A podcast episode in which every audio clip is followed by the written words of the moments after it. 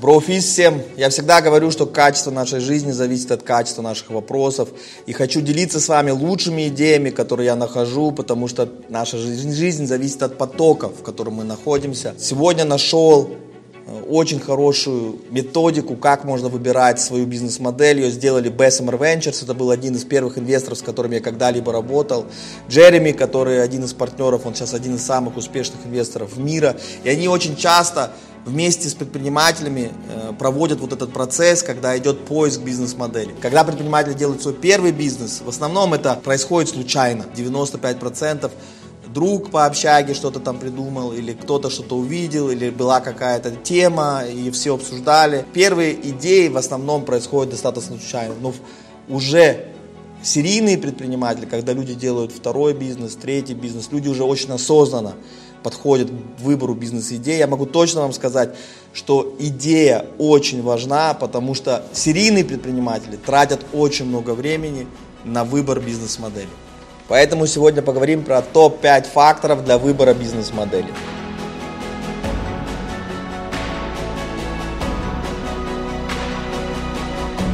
Друзья, я теперь очень активно еще веду телеграм-канал. Есть вещи, которые я пишу только на телеграм-канале. Мне очень удобно, быстро, в реальном времени делиться какими-то идеями, какими-то находками, чтобы мы все были в правильном предпринимательском потоке. Присоединяйтесь, все, кто не подписан на меня в телеграме, находите с официальной галочкой Оскар Хартман. Поехали.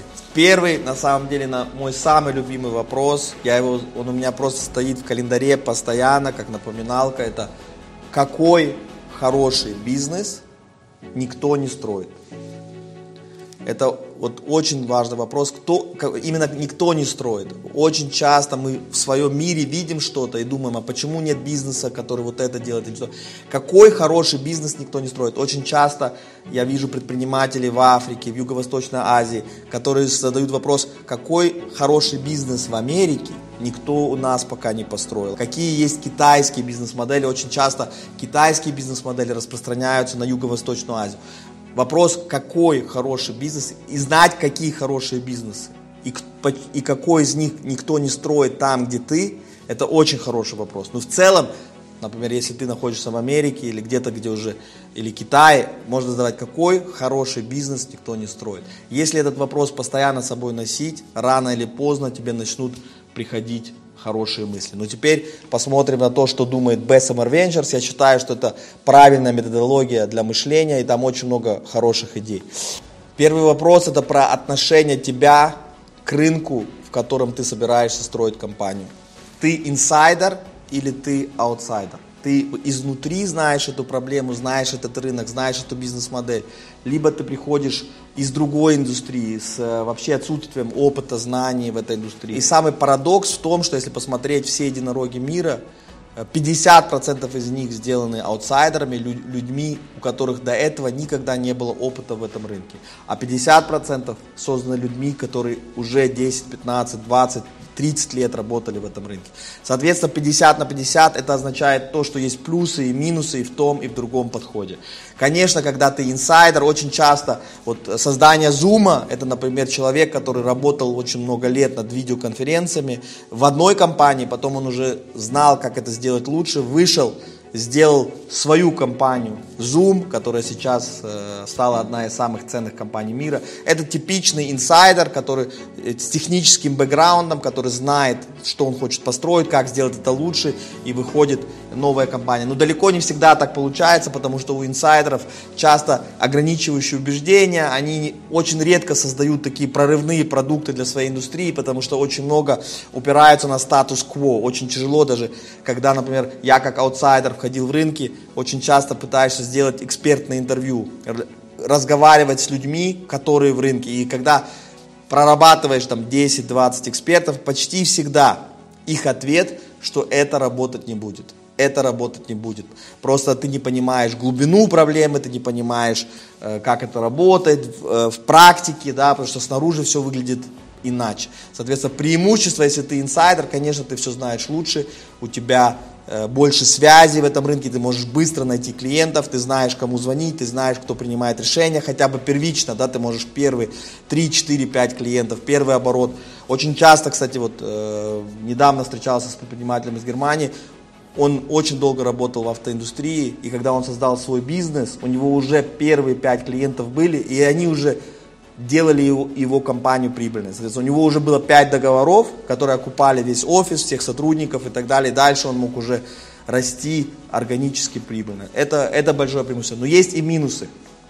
И 50%, это просто факт, 50% единорогов мира созданы людьми, которые делают что-то в новой для них индустрии. Вот я уже рассказывал про импресс, мой друг Владимир, который никогда не занимался зубами, стоматологией, и он построил сейчас самую большую сеть в Европе клиник для исправления зуб. Импресс – это испанская ортодонтическая клиника, в основе работы которой лежит безболезненная и эстетичная технология коррекции неправильного прикуса при помощи элайнеров. В мае 2021 года Импресс собрала самый крупный в истории Испании раунд в размере 50 миллионов долларов. Э, он просто взял опыт из другой индустрии, внедрил его, сделал дигитализацию, он знал хорошо интернет, компаний и применил э, технологии новые для нового рынка, таким образом сделал disruption. Соответственно, минусы и плюсы есть во всем, а у аутсайдеров есть э, тоже э, много плюсов, но еще есть такая третья категория, когда люди с одной стороны аутсайдеры, они, например, не хорошо знают продукт или проблему, это не та проблема, которая у них была, да, соответственно, например, я когда-то 7 лет назад основал про женщин вместе с Игорем Рыбаковым, Катей Рыбаковой.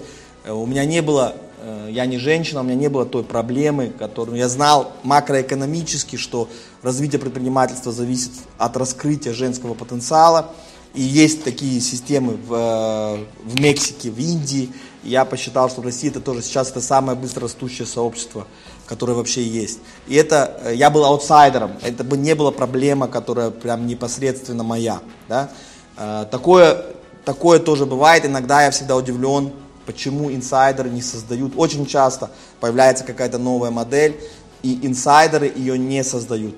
Они находят 100 причин это не сделать, и пока не приходит аутсайдер, э, ничего не происходит. Поэтому задай вопрос, ты хочешь строить бизнес в том, в той сфере, которая тебе очень близко знакома, в той проблеме, которую ты детально хорошо знаешь, либо ты готов сделать вот такой квантовый скачок и войти э, и решать чужие проблемы. Второй такой принципиальный вопрос это э, насколько ты хочешь сделать сильную инновацию. Ты хочешь вообще создать продукт для рынка, которого не существует, либо ты создаешь продукт для рынка, лучший продукт, инкрементальную инновацию для рынка, который уже существует.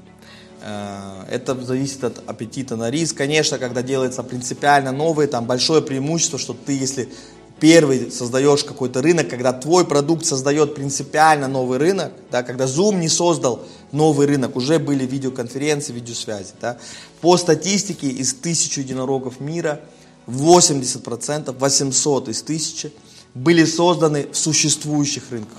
В существующих рынках. Но есть 20%, например, компания Airbnb, не было такого рынка переночевать у кого-то дома на матрасе, да, такой э, новый рынок возник, или сейчас много таких э, новых бизнес-моделей, когда непонятно, это отельный бизнес или что это вообще, это какая-то новая категория.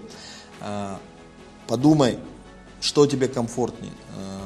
Повторные предприниматели могут иногда выбирать, создавать новый рынок. У них есть репутация, есть стартовый капитал из первого бизнеса, ну, в идеальном случае. А, они могут брать больше рисков. Я часто для начинающих предпринимателей, да, или для людей, которые еще не стоят на таком хорошем фундаменте, я рекомендую все-таки входить в существующие рынки, ну не в Красный океан, естественно, да, соответственно. Сейчас, э, например, тема продавцов на маркетплейсах, там их просто не знаю, миллионы, не, если не десятки миллионов людей, которые одновременно пытаются на больших маркетплейсах что-то продавать. Это просто супер красный океан. Обычно есть существующие, надо посмотреть э, существующие рынки и смотреть, в каком э, существующем рынке ты можешь себя применить, сделать немножко лучше продукт или сделать продукт в 10 раз лучше. Потому что у компаний и у клиентов очень часто большое сопротивление менять поставщика, они это делают с большим трудом, ты должен быть, нам немножко лучше не хватает, да, вот э, мы делали бизнес в Японии по аукцион поддержанных машин, на, наш продукт был в 10 раз дешевле, чем все конкурирующие продукты. И то нам было очень тяжело дилеров переводить на нашу сторону. Даже когда продукт в 10 раз лучше, иногда в 10 раз дешевле, э, быстрее, иногда все равно это занимает очень долгое время, и у меня даже терпения не хватило. В конечном итоге я продал компанию, самой крупной интернет-компании Японии, Rakuten, и они теперь этим занимаются. Соответственно, 80% единорогов, это то, что мы знаем, делают новый продукт в существующих рынках когда мы выбираем существующий рынок, новый продукт, конечно, лучше выбирать рынки, которые находятся в очень динамических переменах. Когда мы берем рынки, которые достаточно статичны, например, там, добыча э, энергетики, или где требуются длинные проекты, 20 лет капекс и так далее, э, они очень медленно меняются, очень трудно войти новым компаниям. Поэтому чем быстрее индустрия меняется, существующая, чем лучше она для стартапа.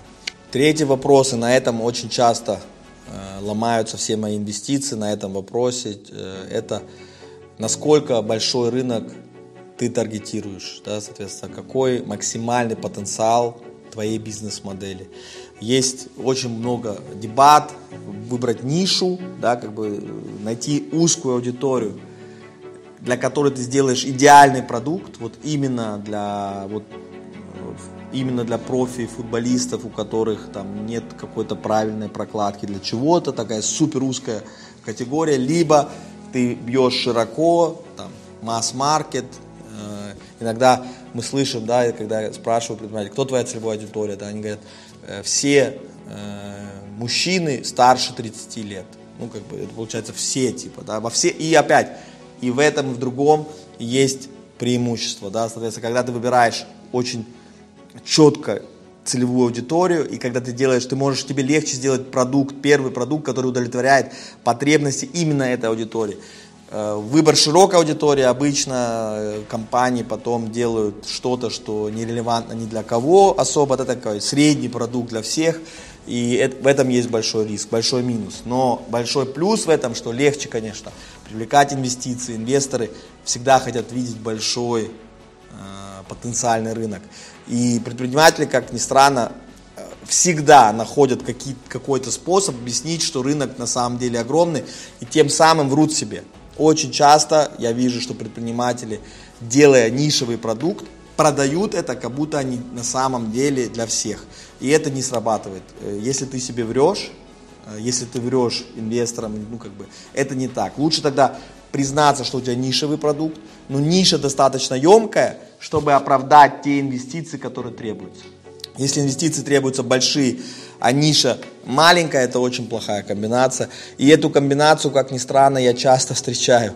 Приходят бизнесы, которым нужно большие деньги, чтобы сделать какую-то маленькую-маленькую суп-нишу в каком-то рынке. Э, правильного ответа нет, опять есть и те, и те примеры.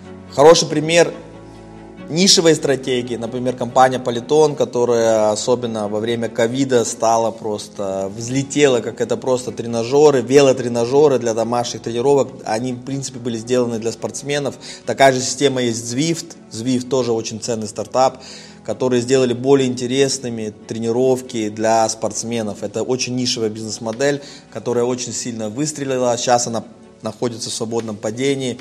Э, хотя и ходят слухи, что Amazon хочет их купить.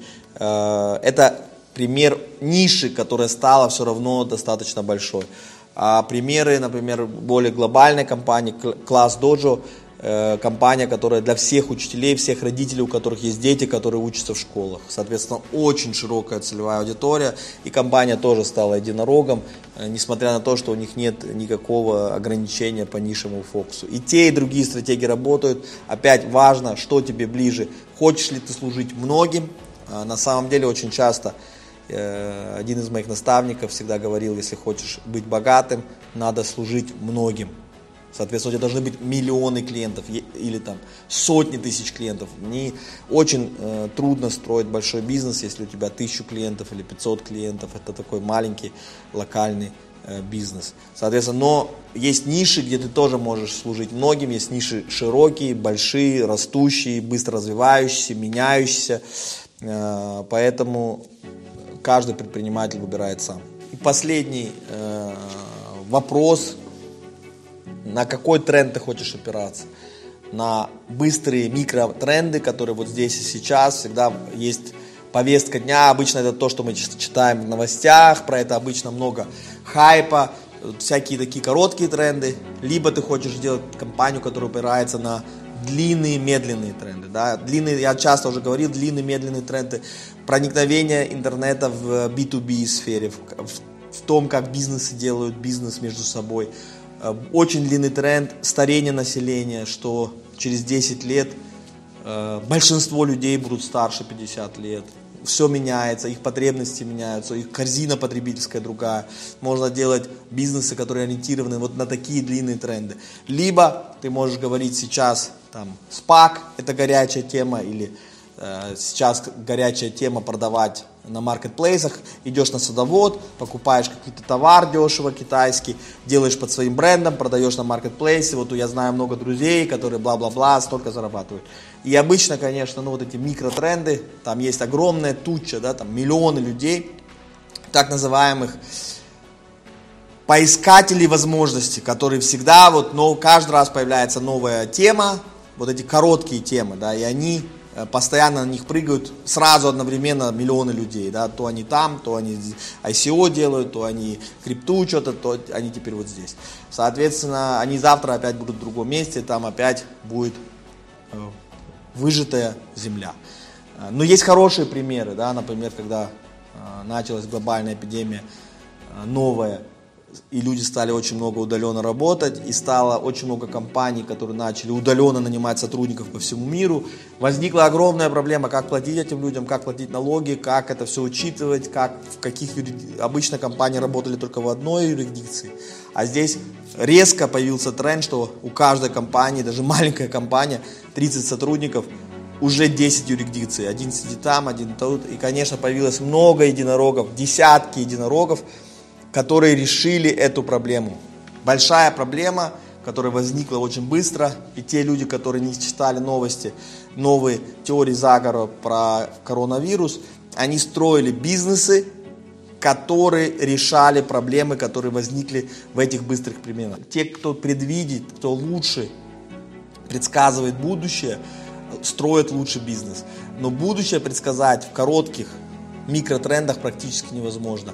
Но в, вот в длинных мы, мы знаем, да, мы знаем очень многие вещи, которые точно будут через 10 лет, мы очень мало того знаем, что будет через год. Вот такие простые вопросы помогают из всех возможностей мира сузить, сузить, сузить поле зрения и рано или поздно найти ту тему, которая вас вызовет вот такую бешеную эмоцию, которая позволяет создавать новый бизнес.